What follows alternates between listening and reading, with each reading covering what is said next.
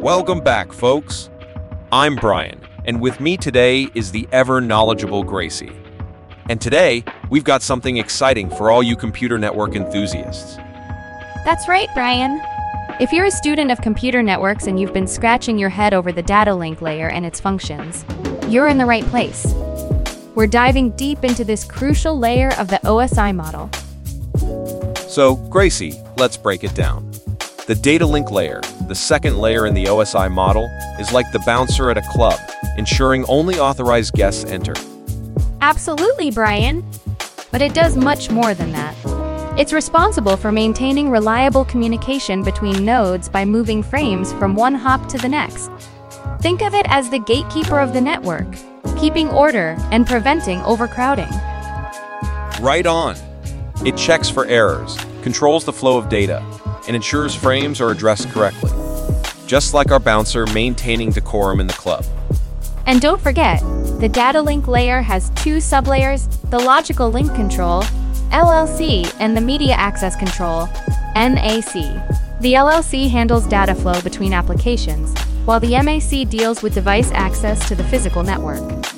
It's like the club's interior and exterior security working together.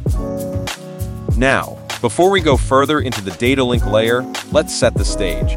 Computer networks are everywhere today, connecting our devices for efficient communication and resource sharing.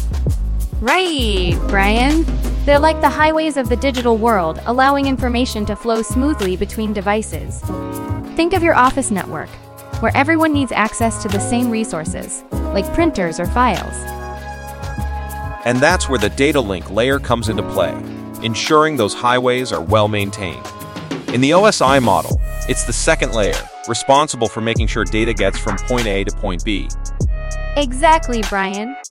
It turns the physical layer into a reliable link, enabling seamless data transfer. It's like the conductor of an orchestra, ensuring all the instruments play in harmony. The data link layer offers a bunch of services. It defines a service interface to the network layer, synchronizes frames, controls data flow, detects and corrects errors, and manages addressing. It's like the ultimate multitasker. And it's not just one layer. The data link layer has two sublayers, LLC and MAC, each with its own role.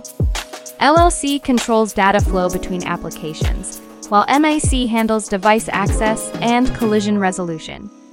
It's like teamwork in the club to keep the party going smoothly.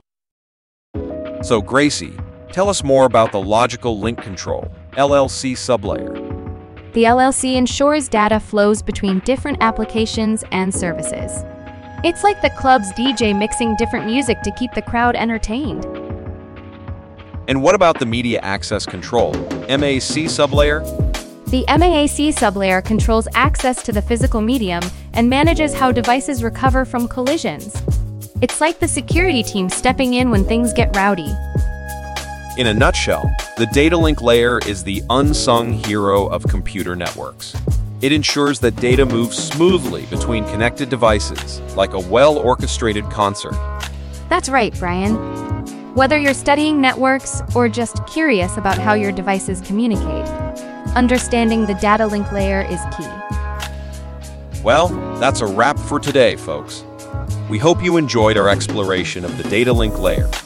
And remember, if you need help with your studies or assignments, check out the Law Assignment Help Service by Great Assignment Helper. Thanks for tuning in, everyone. Until next time, stay curious and keep learning. Goodbye.